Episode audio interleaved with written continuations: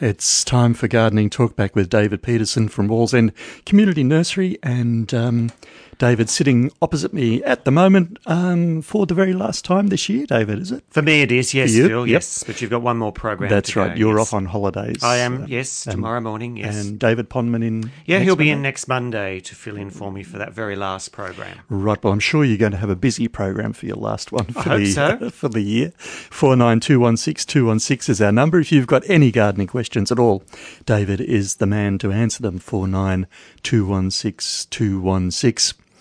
Well, um, David, you've brought in some wonderful things here. Once again, a very festive plant. It is. And uh, lots of goodies. The Christmas Santa sack you've got here, full of wonderful things to give away to the gardener.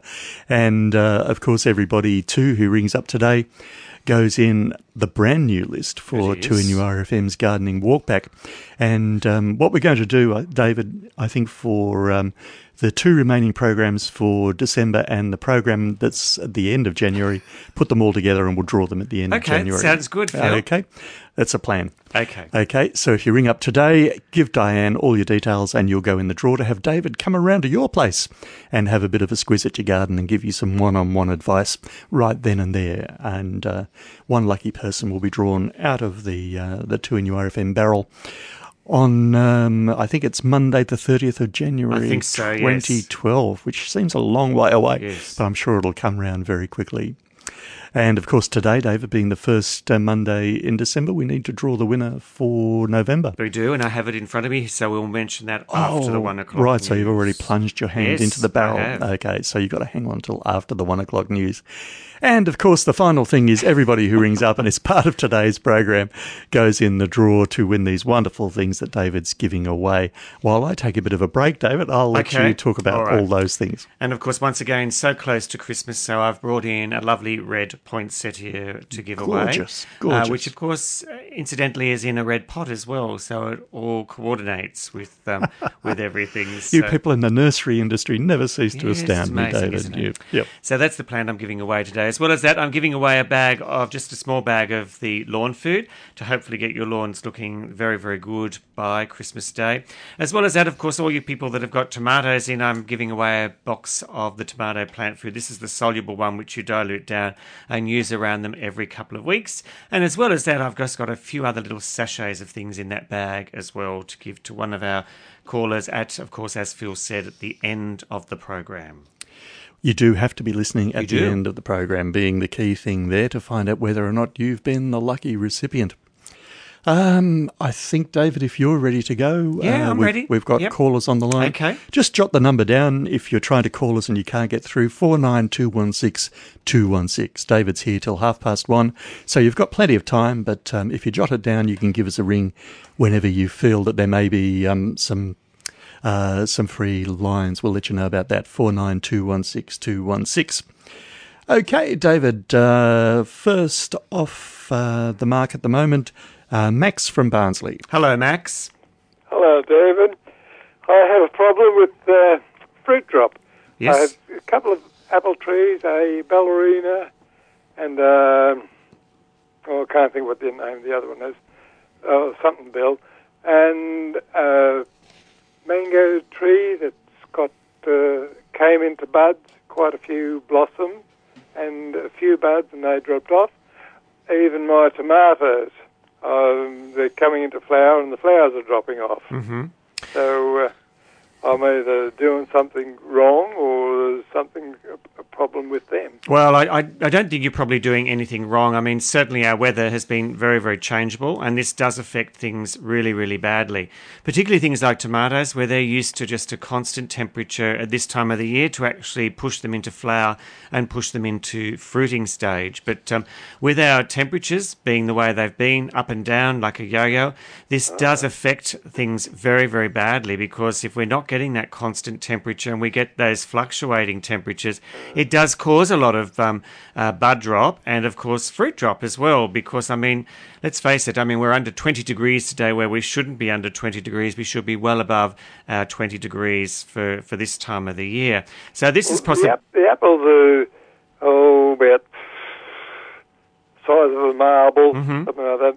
And the ground's covered with them. Like Yes. Now. Okay, well, And what I- the what I was- the flowers are just dropping off the stalk. Yes. Well, what I was going to say with the apples, I mean, certainly with the way the weather has been, and we've had so much wet weather, and because Barnsley is such a low area, this soil can become a little bit waterlogged, even though you may not think it is. Right, Uh, yeah. so this can often be the problem out in that area as well, because it's fairly heavy clay ground. Uh, that's going to hold the moisture terribly. Look, certainly, Max, what I'm going to suggest to you is even even for the fruit trees is just to water some potash or so, the liquid potash around them because that's remembering the flower and fruit producer. So that certainly may help your the situation a little better, and particularly for those tomatoes plants. I mean, every couple of weeks is a must to do the the liquid fertilizing. Right. Yeah. Well, I've, I've done the potash bit, Good. uh, especially around my orange tree, and it, it seemed to be holding out. Okay. Orange tree. Orange trees are a little different. I mean, certainly they're more used to the cooler conditions and the Yes. changeable temperatures, but then those other fruiting things, they're due to fruit and flower in spring and summer. So, I mean, as I said, our temperatures have been all over the place. Uh, well, Right. that's uh, about the only thing I can do is to put a bit of super glue, is it? That's a very good idea, yes. All. Well, All right. Thanks for that. All right David. then, Max. Thank you. Bye bye now. Bye. Thank you very much, Max. Yeah, my my tomato, David. I um, I've I've eaten a tomato, Excellent, Phil. and it tasted lovely. Uh, but my tomato plant is, I must say, not struggling under the burden of both tomatoes that are left on it now. Oh, so- but uh, as you say, it's the the it's weather the is weather. just really and weird. I'll keep the Mm. potash up to it, Yes. and I'll report back to you in January. Very good. Very Okay. good, Phil. Right. Um, next up, David, we've got Gail from Abermain. Hello, Gail. Hello, David. How are you?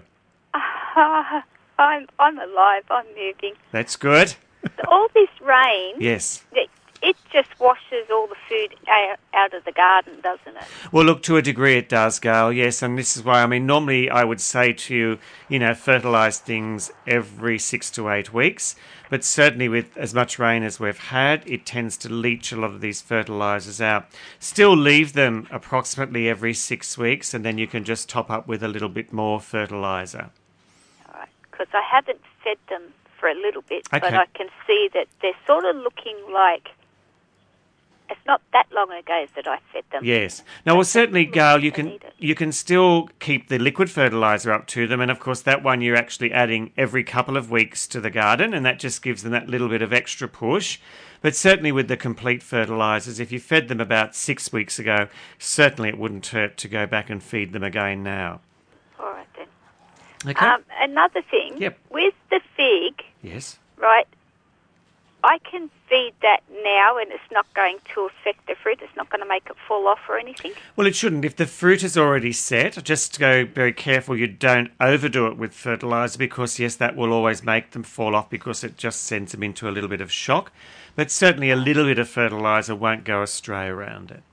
Yeah, because one fig's got quite a number of figs on it. Mm-hmm. The other one has one little baby fig on it, Oh, yes.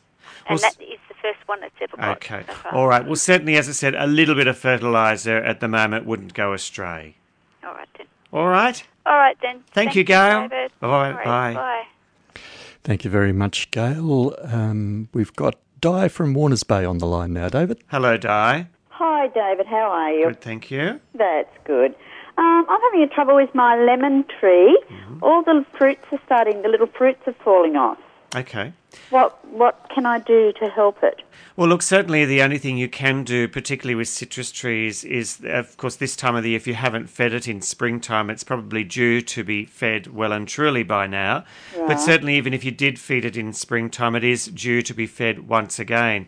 So that's going to put all the elements back into the plant again. If you didn't feed it with your potash in springtime, now is a very good time to actually get your potash. That's the um, the granulated one, not the uh, liquid one. Oh, so, the powder one. yeah, that's good. That's, good. good. That's the one you can add uh, in conjunction with your complete citrus fertilizer, and that will put everything back down into the soil, ready for it to start flowering again. So put it on dry, as I did with my roses, That's right. and um, and then water it in. That's right. Yes, that way it gets it down closer to the root system and starts taking it up fairly quickly. All right then. Okay. Well, I'll do that.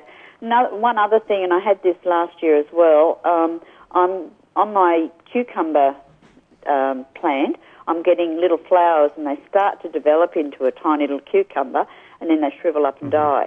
Okay, Are this- they not being pollinated? pollinated. At most of the cases, they aren't being pollinated. And a simple remedy here is just get um, a little paintbrush and just go from one flower to the next, and you're just putting pollen from one flower onto the other, Oh, and you just keep going backwards and forwards till you do all of the flowers. And you can do that every few days, depending on how frequent the flowers are coming out on your plant. Okay, so just dip my, my paintbrush into the flower Yep, and then go- put it onto another one. That's right, just like a bee would be doing.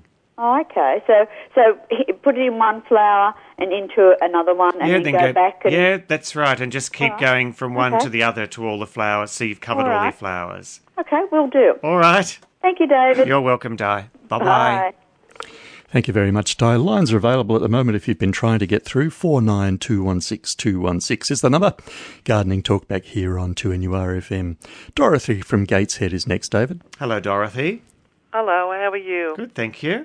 Very good. Um, I rang the nursery the other day. I have a gardenia Mm-hmm. that the actual buds, while they're coming out, are actually brown Mm-hmm. and they won't flower. Mhm. So I've I did what you said to do: get the, the the flowers that have fallen off it and the other flowers that are on it and cut them off. Yes. But there's still heaps of gardenias on it. And you said to spray it with a fungal because there was a, it was a fungal disease Mm-hmm. from the rain. Now I haven't got the name of The fungal. Okay. fung. What is it? Fungicide. You need a fungicide, and it's simply called Mancozeb. Manco. What is it? Z. Mancozeb, yes. M A N C O Z E B. Right, And you just need to mix that up according to the directions and just spray that over your gardenias. And then you really need to do that again, Dorothy, in another 14 days' time just to make sure you've got on top of that particular problem. Right. In the meantime, of course, you can actually fertilise them just with a liquid fertiliser, and that should help the flowers come out for you as well. Right. Okay. Um, because as soon as you pick them, or you touch them, they die, don't they? That's right, because um, if you pick them, try not to touch the flowers, and then quite often they'll last inside for a few days and put that perfume through the, the house, and it's really, well, really lovely. What, that's what I want. Yeah. Yes. Because I've just moved into a new house and there's no garden or anything. Oh, okay.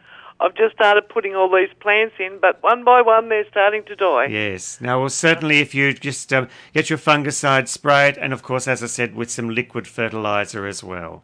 Right, okay. And All right. David, for this time of the year, what do you suggest are the best flowers for me to put it in? So if you're wanting something fairly fast and something Yeah. that will continue to flower all the way through summer, petunias are probably one of the better things to put in. Right, And okay. they will just give you plenty of colour for the whole rest of the summer season, even into the autumn months. Right, okay. All right then. Okay. Thank you very much, David. Thanks, Dorothy. Okay, Bye bye Thank you, Dorothy. Speaking of petunias, David, I, I was up at Hunter Valley Gardens on um, Saturday, looking at the uh, the Christmas lights, and uh, and they had huge beds of, of petunias. They looked beautiful, mass planted like that. Yes, were, they do. They were they were huge, yeah. And um, yeah, the whole thing up there was lovely on, on Saturday night, and um, listening to Elton John in the distance there too was good. So you got an extra advantage by going yeah, on it was kind of good. Yeah. Um, okay, uh, Maureen from Newcastle is on the line now. Hello, Maureen. Oh, hello, David. How are you? I'm well, thank you. Good. Uh, David, I live in town and uh, I take care of the um, uh, garden around the restaurants here where I live. Mm-hmm. And there's, uh, I'm wondering if you could tell me if any of the coffee, um, you I don't know what you call it, coffee um, Granules that they Yes. yeah. Yeah, the, the grounds. used one, Yes. used Yes. granules Yes. help the garden. They uh, they've been tipping the granules that, around the garden, telling me it will keep the bugs away.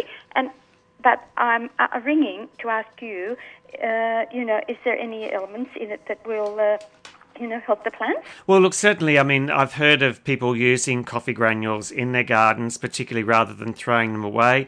It does actually help the garden. It puts things back into the soil. It uh, aerates the soil. Uh, there's nothing that's got a true feeding element in it, but certainly it does actually help the soil. And yes, sometimes it will keep a few of the bugs away because of the aroma that comes from the old coffee grounds as well. So I don't think it's really going to be a problem. In actual fact, it probably will help pots because it'll work its way through the soil and be quite beneficial for the soil as well.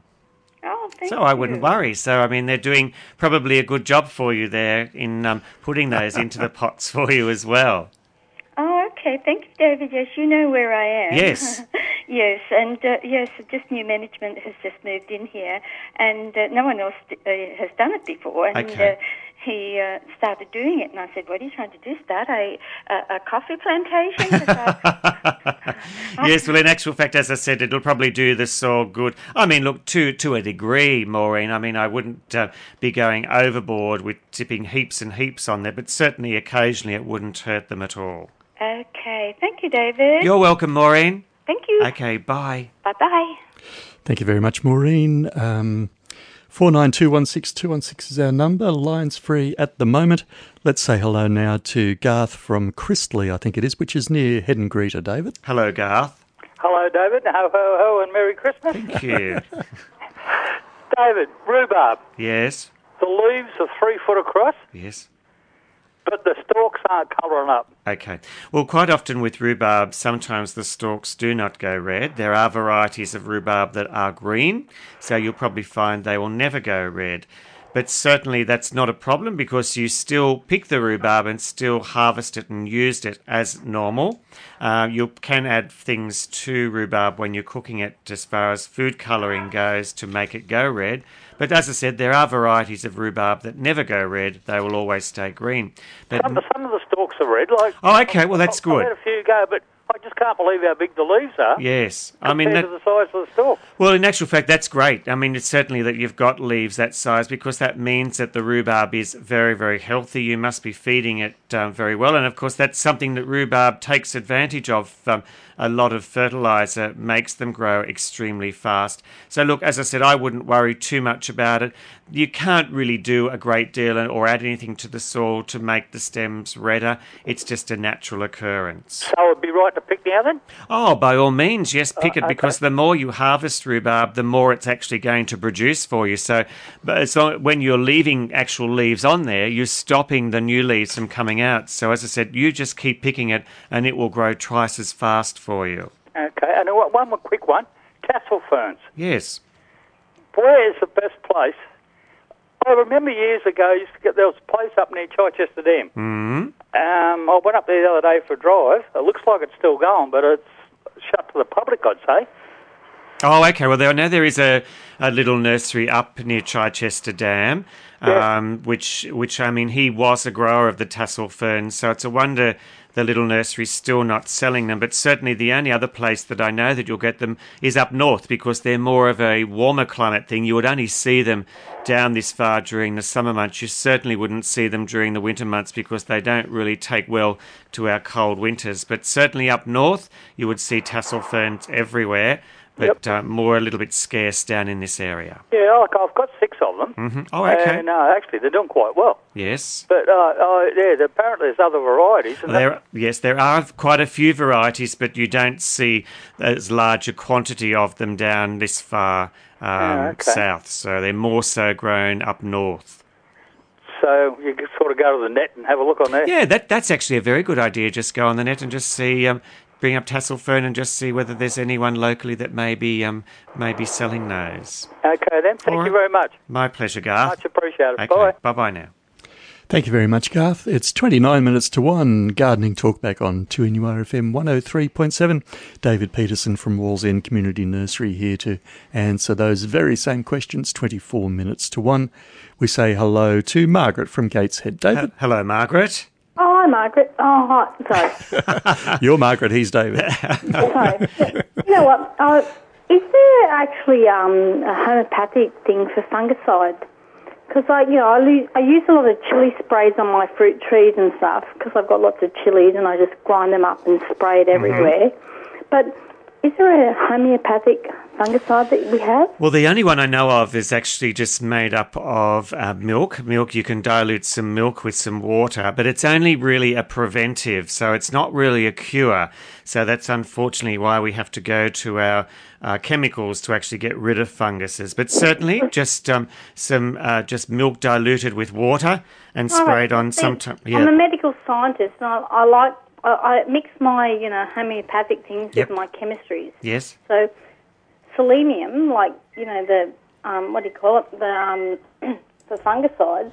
I had big results with um, what is it? You know that um, anti-dandruff shampoo, Oh, okay. yellow stuff. Yes. If you ever have tinea and stuff, Right. you just you know rinse your feet in um, that, Okay. and it cures most things. All right, we'll certainly try the um, the milk the, the milk just with some water and just see whether you can um, get any results from that just by spraying to prevent any fungal diseases. Yes. And so, like with my figs, I've got tons of figs at the moment, and I just scrub them with, you know, detergent, the olive oil, and I've scrubbed my trees and stuff. But the black spot, you just you just can't get rid of it. No, no. Well, once again, a, a preventive only with these uh, household products, but certainly once you've got the problem, it's it, it unfortunately has to go towards a chemical. Oh, I don't mind. I love chemicals.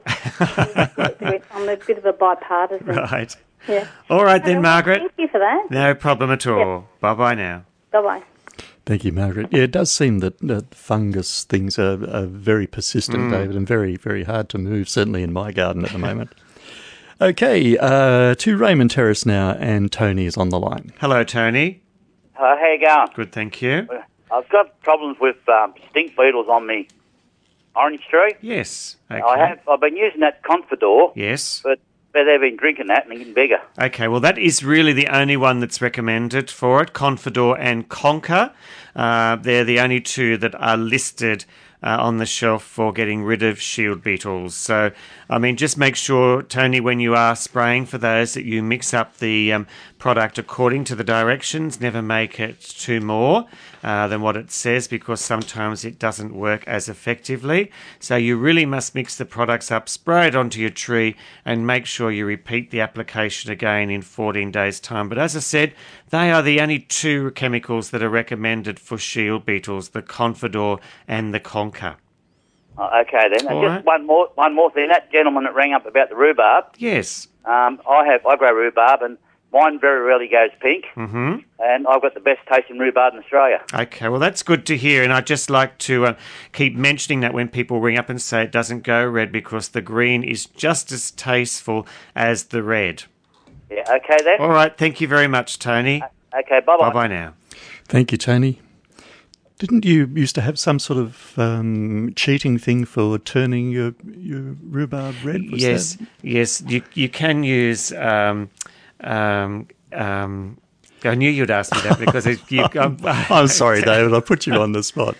Have a bit of a think about it. Yes, thank you, Phil. Okay, but um, yeah, but the green stuff still tastes as good. Oh, it certainly does. Yes, the the recipe that I have, of course, is when you're cooking rhubarb, you actually mix it with port wine jelly. Oh, that's that the may one. be what you've That- been that's the one, of. yeah, yes, so and of course that will certainly turn it red. That's really a really really nice um, recipe. It tastes nice too. It is. It's beautiful. Four nine two one six two one six is our number. If you'd like to give David a ring about anything at all to do with what's growing in your garden or not growing, as the case may be, four nine two one six two one six lines free at the moment. Um, Elaine from Broke is on the line now. David. Hello, Elaine. Hello there, David. Lovely to speak with you. Thank you.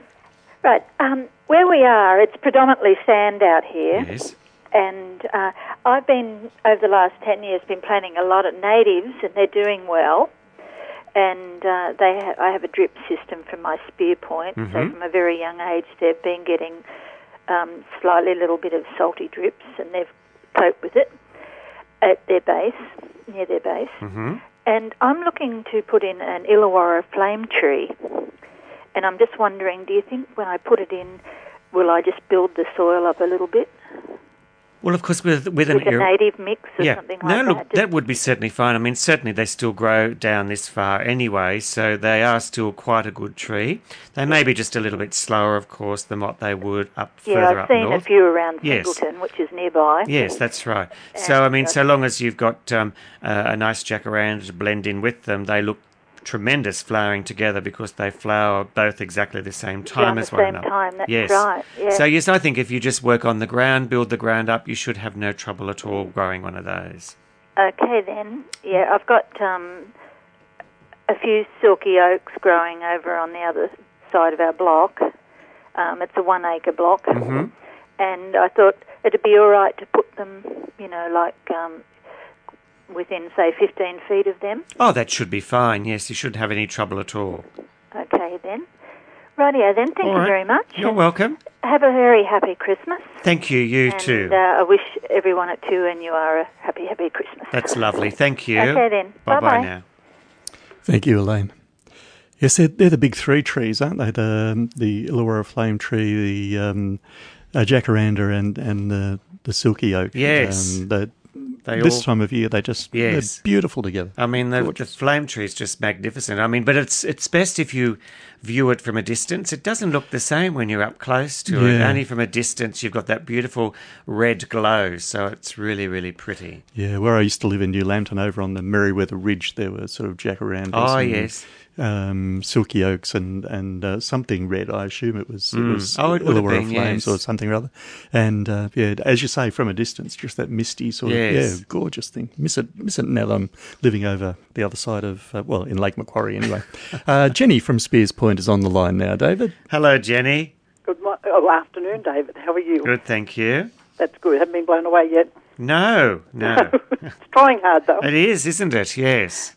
David, the problem I have, or maybe I haven't, um, my hippeastrums. hmm Obviously, they're finished. How soon after they're finished do I have to let that stem die down, or can I cut that back? You can actually cut it off once it's finished blooming or once the flowers have finished. You can actually cut that stem down because after they finish blooming, they then go into seed production. So, therefore, all the energy is then going into the production of the seed, which you necessarily don't need anyway. So, quite often it's a good idea to cut them all the way down into the foliage, the stem, and then that way all that energy goes back into the foliage ready for the next lot Next of um, flowers. Yes. And David, I want. I'm thinking of moving them. Yes. When is the good time to move them? Okay, well, normally you move them, you can move them uh, after they finish blooming, so you can do that now. Otherwise, sometimes they have a period of time where they virtually die back down to nothing, and that's even a better time to move them. So I might wait for a little while and Yes. see how it goes. Yes. Um, do they have to have full sun? Well, normally they do grow in full sun. The majority of the ones you see growing are growing in full sun because Yeah. that promotes the flowers on them at flowering periods. So, Right. but Mine yeah, are now. They're facing direct west. Yes. And I will, they will be facing dir- that same direction, but they will be under a, a Robinia mop top sort of back into Oh, okay. which will give a bit of shade, but it'll get all the sun in the wintertime. Yes, which is, of course, the time when they need the Mm. sun to produce the buds ready for flowering. So that should it be a should be fine okay. position, yes. We might give it a blast and see how it goes. If not, it'll get moved again next year. yeah. There's always that, isn't there? You can always move them again. There's always something to do. I can Oh, find yes. things to do out there. Yes, I know, I know. Yes, All right. Jenny. Okay, thanks very much, Thank David. you. Have a great holiday and, a, good, you. and a lovely Christmas. Thanks very much, Jenny. Bye bye. We'll say hello to John from Adamstown Heights. Hello, John. Good morning, David. How are you? Good, thank you. David, um, I have a. Uh, well, I I need some advice in relation to a gardenia, Mm-hmm. Florida, F L O R I D A. Yes. It's the large double flower. Now, generally, I tip prune it each year to give it, you know, sort of keep it in shape. Now, with l- large number of blooms that I have, uh, the shrub is now out of shape, and with the rain and the branches have dropped down, uh, and because of, uh, as I said, the unprecedented amount of rain we've had uh, and the number of buds, it's, it's, it's really out of shape. So my question is, um, when finished blooming, what, to what extent can I trim the gardenia back to give it some shape and not interfere with the actual integrity of the plant? Okay. Well, normally what I'd suggest with gardenias, of course, we get them flowering twice a year. We get them in this summer period and we also get a spring flowering period. After our summer flowering period, normally I'd suggest just to prune it back to put it into some sort of reasonable shape, which you can do quite easily after flowering, because the main pruning occurs after our spring flowering season. You can prune it back extremely hard.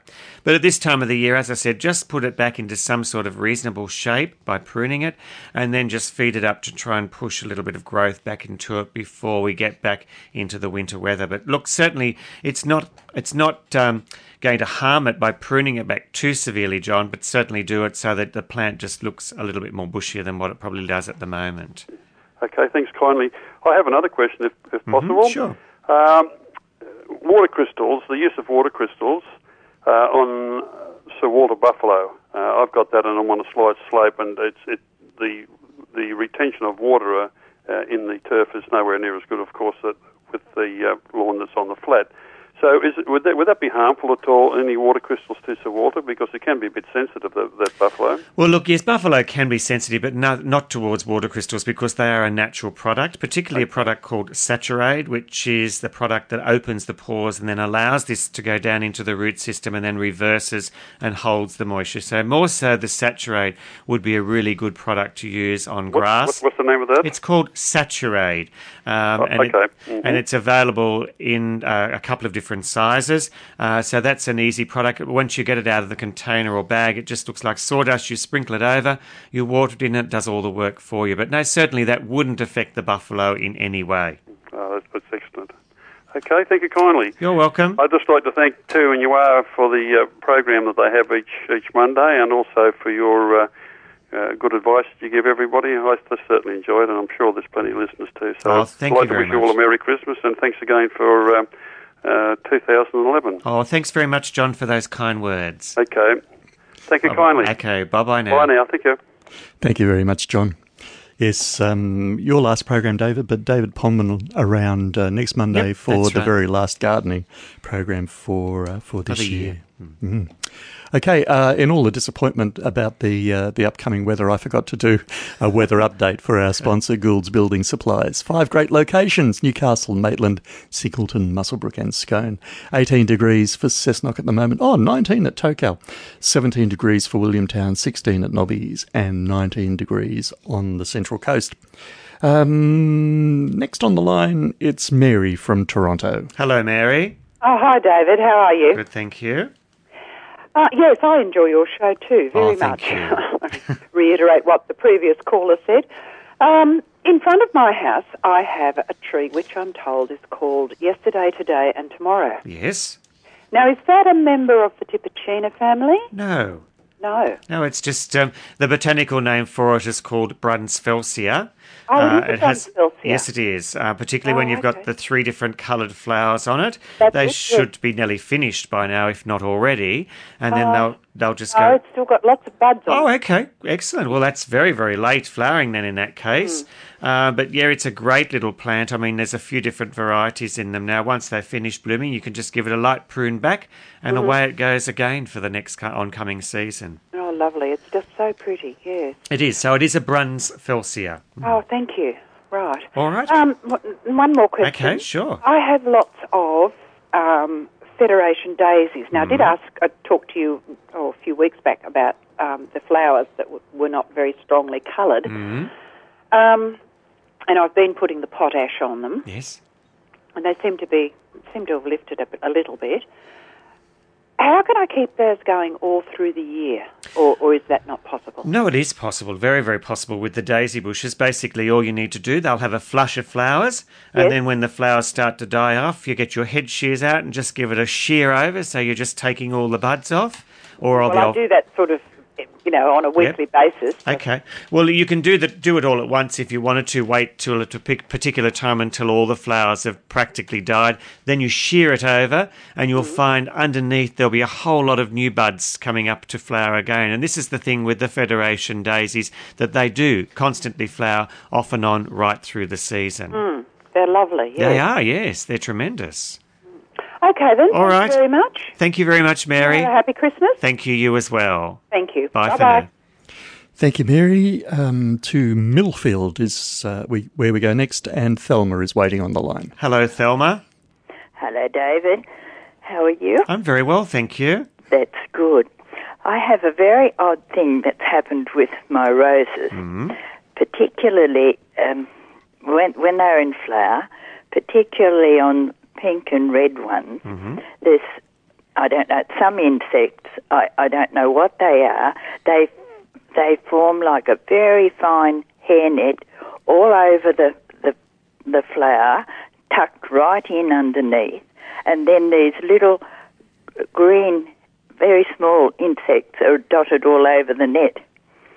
Have you seen anything like that? Well, just just going from that description, I'm wondering whether it could be a little bit of just um, red spider mite that's on them because they sometimes do form a very very fine little net or um, you know very very fine indeed. So, but normally, yeah, sorry, normally you can't see the insects. That's the only thing. Oh, so, I see. So whether it might be some thrips that are also on the roses as well, but normally with uh, thrips you would have them particularly on the lighter shades of roses rather than the darker ones. the So, darker ones. Yes. I thought they might be thrip because Yes. I've never seen anything like. I took it to my um, local nursery, Mhm. and they just said, "Oh, we've never seen anything like Oh, that." okay, before." okay.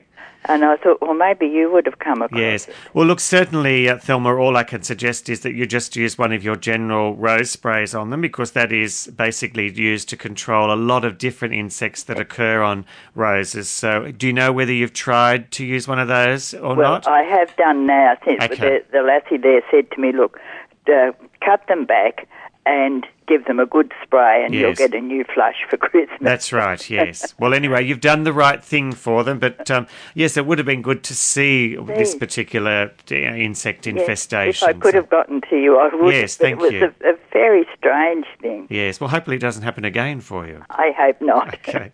All right, Thelma. Good. Thank you Thank for you your for your help, call. David. Bye bye. Thank you, you too. Bye bye. Thank you, Thelma. And um, Rosie from Corlett Letters now on the line. Hello, Rosie. Hello, David. Um, Yes. You still there, Rosie? sorry. you forgot what you were going to ask me. Pardon? You forgot what you were going to ask me? Well, I just took the vegetables off the stove and it distracted me a moment, but I'm back on track. All right. I've got two tree ferns, Yes. And they both see, they seem to be different from each other. One's quite skinny Yes. and is growing tall, and I've got my um, um, thingamybobs growing on them, orchids, Yes. you know, dendrobiums. And the other one um, seems to grow little tree ferns off its trunk. Okay. Are they different? Well, they, they possibly could be. I mean, there's a few different varieties of tree fern, but two distinctive ones where one's a very long, thin trunk and the other is a very thick trunk. But certainly sometimes you will get little tree ferns growing off the side of any of your tree ferns, and you can actually just cut those off very, very carefully uh, and transfer them into a pot or somewhere else in the garden, and they will start to grow as well. But otherwise, you can leave them on the tree fern, and they will just continue to send out foliage and make the plant a How much? How much um, of the trunk of the other one do you, of the parent one do you need to cut just off? a little bit. So you're just shaving the, the new little plant off and taking a bit of the parent plant as well. And then that just needs to be planted into the ground. Isn't that wonderful? Yes. So you never know, you could be uh, propagating new tree ferns. Yes. Yes. I've just got to find room for them. All right. um, and the thin one, he doesn't do the same. no, the Cooperi tree fern, which is probably the thin one, doesn't normally do that like the, the thicker stemmed tree fern. Yes. Oh, that's a bit of a shame. Hmm. And the other thing is, I've heard that Daphnes don't like being moved. That's correct. If you've got it Oh. growing, never even attempt to um, to move it because otherwise you will lose it. Right. Okay. And a Vanderea. Uh, Vanderea, which I think uh, it's probably the tropical rhododendron. Yes. Uh, well, certainly you can move that, but be a little bit careful in doing so. Could I do it now? Yes, now would be a good time to do it before we get right into the peak of summertime. But Oh, as I said, okay. be very careful, water it in well, and then, of course, water it in with some Seasol to stimulate the roots back to life again. And do they like rich soil? They don't mind rich soil, but certainly in your area that would be perfect soil for them as long as you've put some compost into the soil as well. Oh, good on you. Thank you so much, David. You're welcome. Thank Thank you. Bye bye now. Bye. Thank you very much, Rosie. David Peterson from Wallsend Community Nurseries here for his last um, chance at gardening talkback for the year. David Pondman coming along for the final show next week. Uh, but David, um, very important thing to do now. The winner of uh, 2NURFM's gardening walkback for the month of November. Yes. Drum roll. it goes to Alan Squires of Dudley. Congratulations, congratulations, Alan. Uh, 2NUR will be in touch with you very, very soon. So, Alan Squires from Dudley, well done. And um, yep, you'll get David to come around to your place and give you some advice on your garden.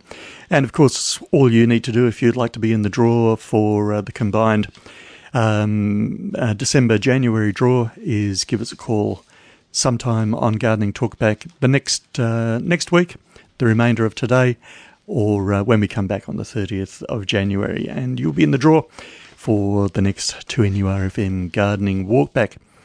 Um, I should just say, if you uh, can't give us a call for any reason at all with a gardening question, you can email it to us, gardening at 2NURFM.com will find us, or you can fax it to us on 49217158, or you can even post it to us, gardening at 2NURFM, University Drive, Callaghan 2308.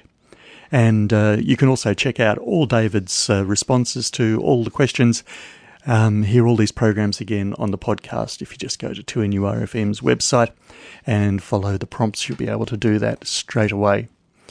Um, okay, are we ready to Yep, go, David? I'm certainly ready again, Phil. Okay, let's say hello to Don from Lemon Tree Passage. Hello, Don. Hi, David. How are you going? Good, thank you. You've probably answered this question a thousand times.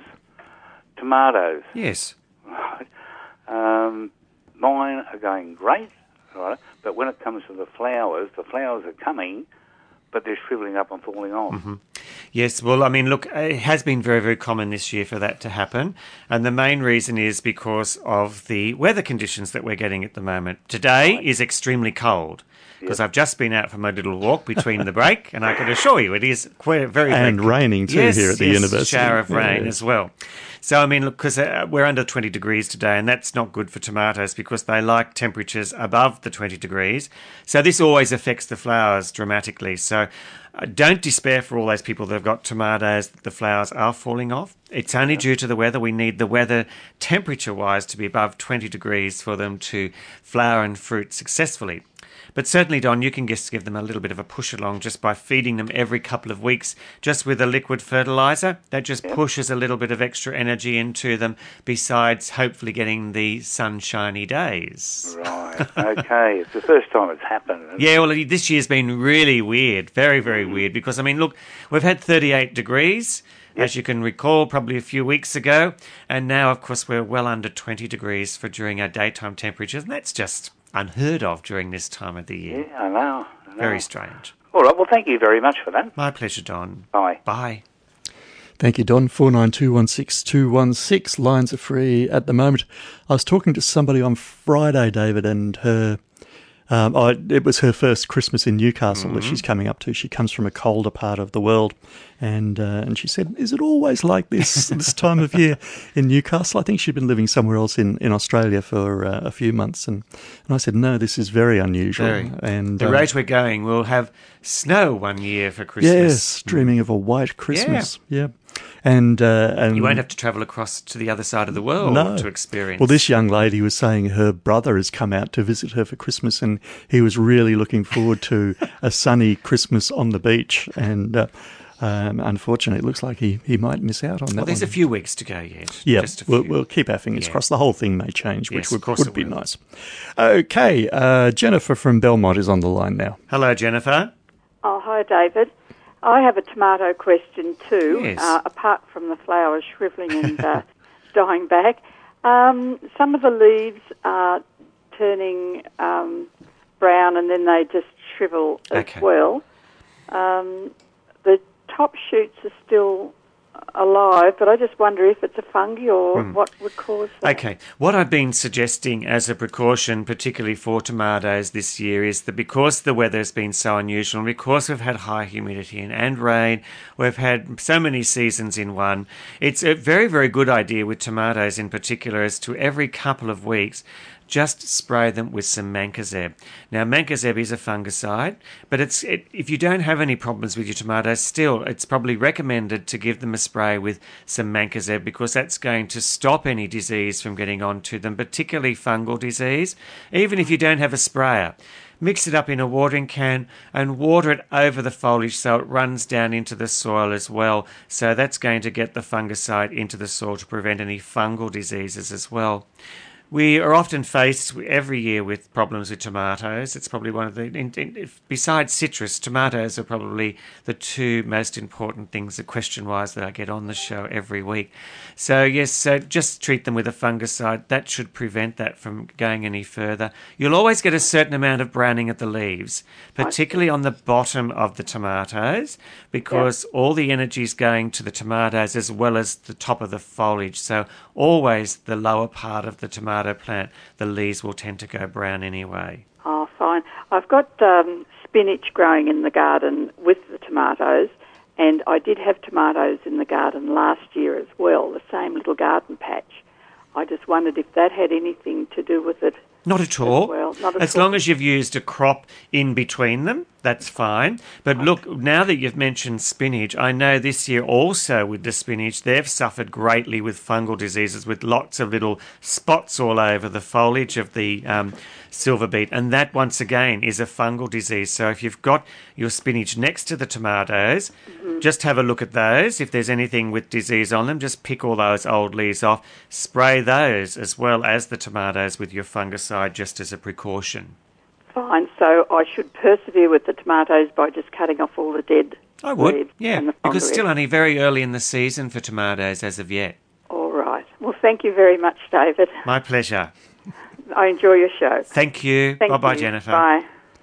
Yes, you're giving us all hope, David, which is wonderful. 49216216 on Gardening Talkback. Jeanette from Toukley is on the line now. Hello, Jeanette. Hello, David. I really enjoy your show. Thank you. Um, and I got quite excited this morning because I've been wanting to find out about tree ferns. Oh, okay. We have a courtyard, and um, when it started to be discussed this morning, I thought I was going to get the answer, but I didn't really. And we, we've got one tree fern that we put in, and we don't know a great deal about gardening, but uh, we chose this the thin one, The Cooperi, yes. And it's now growing a little bit too tall. We wanted it to be a bit more stunted. Can Mhm. we cut that off, and will it sprout again, or will uh, we destroy it if we do such a thing? Okay. Well, if you cut the tree fern off, the bottom part generally doesn't regrow again. It's just it just stays there, and sometimes people often grow things on the stump. But Ah. certainly the top part that you cut off, with most tree ferns, you can actually stick that back into the ground, and it will regrow again for you, giving you another plant. But you've got to cut all the foliage off as well. So you're basically starting from scratch again to regrow a new tree fern. Okay. All right then. Thank you very much. It was just a short question, but No, that's fine. you've answered it. Very good. Good. Thank, Thank you very much, Jeanette. Bye bye. Thank you very much, Jeanette. Um, Earl from Woodberry is on the line now. Hello, Earl. Yeah, hello. Uh, how are you? Good, Um, thank you. Just a quick couple of little things about fruit fly. Yes. I made a couple of those um, traps up with a funnel and Mhm. that out of a couple of 1.5 litre bottles. Yes. When you put your mixture of um, cloudy ammonia and so forth in, uh, a couple inches in the bottom of it, do you leave the cap on? Like, I thought if you left the cap on, uh, it'd be better than taking it off because they go straight in and out, wouldn't they? No, well, they generally what what you do is you cut the actual funnel part off the top and invert that back in, so you're creating a funnel within the actual bottle. But then, rather than even doing Oh, wait on. oh, I see. Yes. You, you I like cut a hole in the side Okay. and poke, poke it in the side. Well, so you- you actually cut the top of the bottle off and make it the funnel by turning it over. No, well, you're actually going to. You've just answered the my my statement that I was going to say to you. If you didn't want to cut the top off, you can just put a couple of holes in the side of the bottle, which is what you've done. And then once the fruit fly comes into the bottle, they can't find their way out. So you've actually done probably one of the two methods of um, of, of using the bottle. So you can actually punch. So I those- made it. I used two bottles to make one funnel, like to make one trap. You see. Oh, okay, righto then.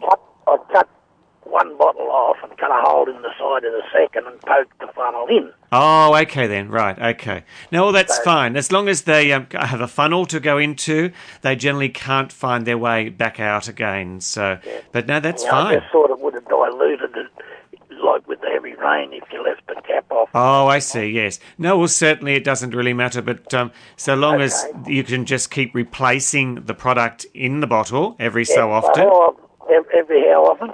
Well, it's up to you. I mean, once you've got a lot of flies in the trap, just tip that out and just renew it with some more new product.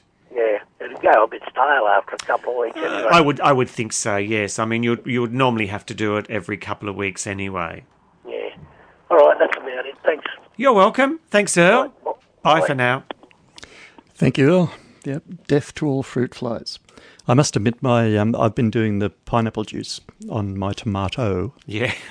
and and uh, there, I, I can say there was no fruit fly in I'm my pleased tomato. to see that you're going to so much trouble for Yes, one I- tomato. Well, you know, I'm doing it properly, David. I'm determined to do it properly. Okay, four nine two one six two one six is our number. Ten minutes to go before David has to leave us. Pat from Fern Bay is on the line now. Hello, Pat. Oh, hello, David.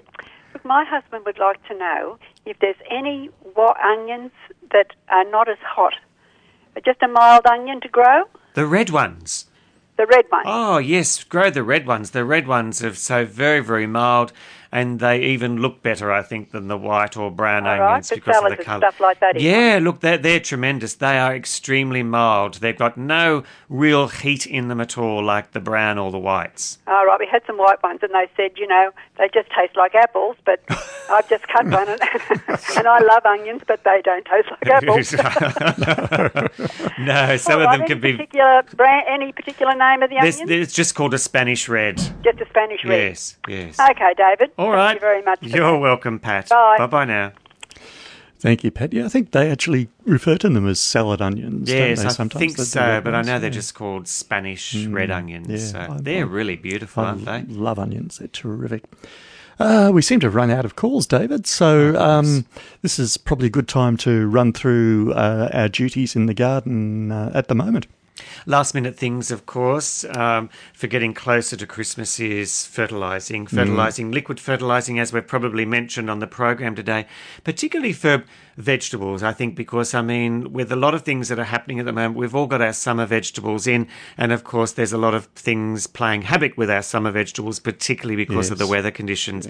So just to perk those along a little bit, just a little bit of liquid fertiliser every couple of weeks won't go astray, uh, and that will just keep perking them along until we get the summer weather again, which I don't know when that will be. uh, but certainly, yeah, just keep that liquid fertilising up. The same thing applies to the lawn. Certainly, you can give them some liquid fertiliser that keeps them looking at their best. Remembering too, I mean, look, the lawns have been growing extremely fast, Mm, so make sure you don't let your lawns get too long and lanky because when you go to prune them, you're just going to prune all that beautiful growth off and end up with a fairly deadish looking lawn. So keep your lawn down fairly neat and tidy, even if you have to go to the trouble of um, doing it twice a week just to keep it looking good.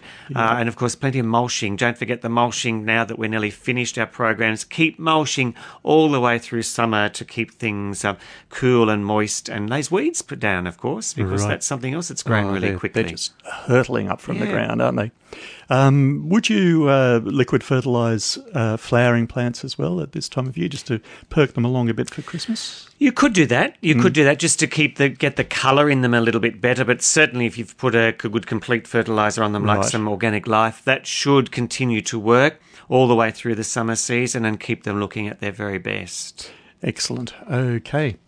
Um, let me see. Uh, we've got somebody here. I'm not entirely sure who it is, but we'll just say hello. You're talking to David. Hello, David. This is Doug here, and I'm from Maitland. Hello, Doug. What can I do for you?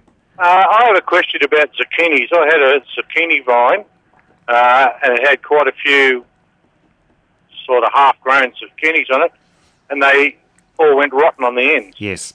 Okay, this is a very, very common thing for zucchinis, particularly once again when we get very, very wet sort of conditions. It just tends to cause a fungal disease, and I wouldn't be surprised if you don't have a white powdery substance over the foliage of your zucchinis as well.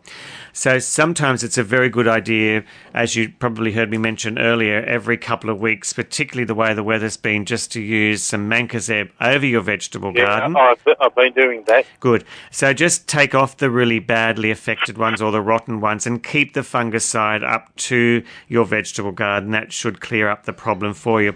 Another thing sometimes that does happen is that the zucchinis don't pollinate properly and the zucchinis get to a very small stage and they just rot off and just uh, just virtually go rotten. So sometimes to take care of this, if you've got zucchinis on or zucchini flowers on, you can self-pollinate them yourself just by using a little paintbrush just to take pollen from one flower to another, and that sets the pollen and uh, and um, fertilizes the flowers for you.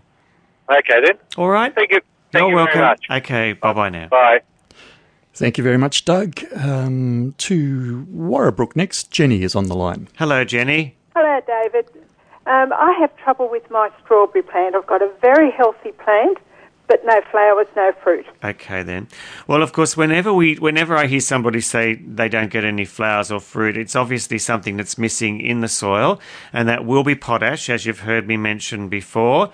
So, Jenny, all you really need, need to do is just um, get just the liquid potash. It is available in liquid now that you can dilute down every couple of weeks and water over your strawberries, and that's basically designed to help promote the flowers into the fruiting stage of your strawberries.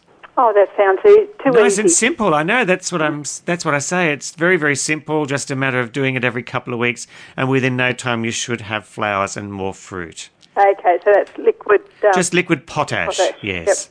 Okay, shall do. All right. Thanks, Jenny. Thanks Jenny. very much. Bye bye. Bye. Yes, easy fix there for Jenny. Um, next up, once again, I'm not entirely sure who it is, but we'll take potluck and say hello. You're talking to David. Hello. Hello Yes. there. This is Laura from Morisset. Hello, Laura. What can I do for you? Um, I've I've got, had these uh, white uh, plants in a pot called White Princess. They're called. They've got another name. It's a big name. O R N I T H. Okay, I, I know exactly what you're referring to. Yes. I- Well, yesterday I cut them back because they've finished. They've sort of with the weather. I think Yep. they've all finished flowering. Yes. I want to know what to do now. Whether to take them out of the pots and put something else in, or leave them in. Okay. Um, well, normally with those, they're just a spring flowering thing. So once they're finished flowering, that's it for the season. They won't reflower until next spring. So you can either wait until the foliage dies back down and dig them up. Yeah. Otherwise, you can just plant something else in the pot around them. On top of them. Yeah, just like some annuals that are going to Uh-huh. give you some colour for the summer months because that won't affect the bulb It won't. and it'll just they'll just continue growing flower for you and then you'll take those out put some winter ones in and then of course the um, bulbs will come up next winter time ready for spring flowering again Oh, so they only they only only a spring they're only, a spring, flowering spring thing flower. They're yes a pretty flower. aren't they beautiful and particularly when you've got a mass of them they look spectacular That's right. yes. Yeah, I did. Yeah. Okay then. All Thanks right. a lot for that. pardon Thank you very much. look it's that. my pleasure it's my pleasure laura Have a nice Christmas. thank you you as well bye bye Okay, now Bye. Well, thank you, Laura. And uh, our last caller for today, David. Gee, they're busy in the gardens out at Gateshead today. It's Daryl from Gateshead. hello daryl Hi, David. How are you? good thank you Uh, buddy, I've grown some tiger lily bulbs for Yes. the first time, hmm and they've all finished flowering. yes And I was wondering, uh, do I let the stems completely die off, or do I cut them back? Okay. You must let the stems completely die off because, once again, with most bulbs, all of the energy that's in those stems and leaves goes back into the bulb ready for next season's flowering. So wait until they've gone at least brown and then you can cut those stems back. And quite often, with most people, they just dig the bulbs up and store them because with tiger lilies, uh, they can easily get lost in the ground. So then you just plant them again next season. But yep, wait until they've completely died down before you actually cut that stem off. Okay, thanks very much, David. You're welcome, Daryl. Thank you for your call. Bye bye. Bye bye now. Thanks very much, Daryl. Wow. Okay. A busy morning there, David. And before you go on your holidays, you've got one more job left to do, and that's to choose somebody to be the recipient of these wonderful things that you are giving away. Just run through them again for us. Okay. All right. Well, it just consists of the beautiful poinsettia at this time of the year, a red poinsettia in a nice red pot. I've got a bag of the fertilizer, that's the complete fertilizer, lawn fertilizer, and a container of the tomato food, which is the soluble one, as well as other sachets in that bag as well. I'm going to give it right back to uh, one of our very first callers, Di from Warners Bay. Now, Di rang us quite early in the in the in the program about uh, a lawn fertilizer and some cucumber problems that she had. So hopefully this will go uh, really well with her. So Di, all you really need to do is just pop along to Wallsend Community Nursery. That's on the corner of Croudace and Lake Road, Wallsend. One condition is try and get in before next Monday's program, where the other David will have a gift to give away next Monday. That's right. David Pondman along next Monday uh, for the last program, Gardening Talkback for uh, 2011. So, David, you're um, off on holidays and then the Christmas break. Yes, yes. And uh, we'll see you again on the 30th of You will. January. So- So, well, I'd just like to say um, thanks for all your help for all the gardeners of the Hunter over the, the last 12 months. We've all enjoyed ourselves tremendously, and I'm Oh, thank you, sure our gardens are doing so much better for it. I'd like to wish you a really good holiday and uh, a very Merry Christmas, and we'll Thank see you, in the new year. Thank you, and you too. Well, and of course to all those listeners out there that have um, put up with me for the last twelve months. I hope I have helped you in some way throughout the twelve months, and I'll be looking forward to joining you next year on Gardening Talkback. So, Merry Christmas, everyone.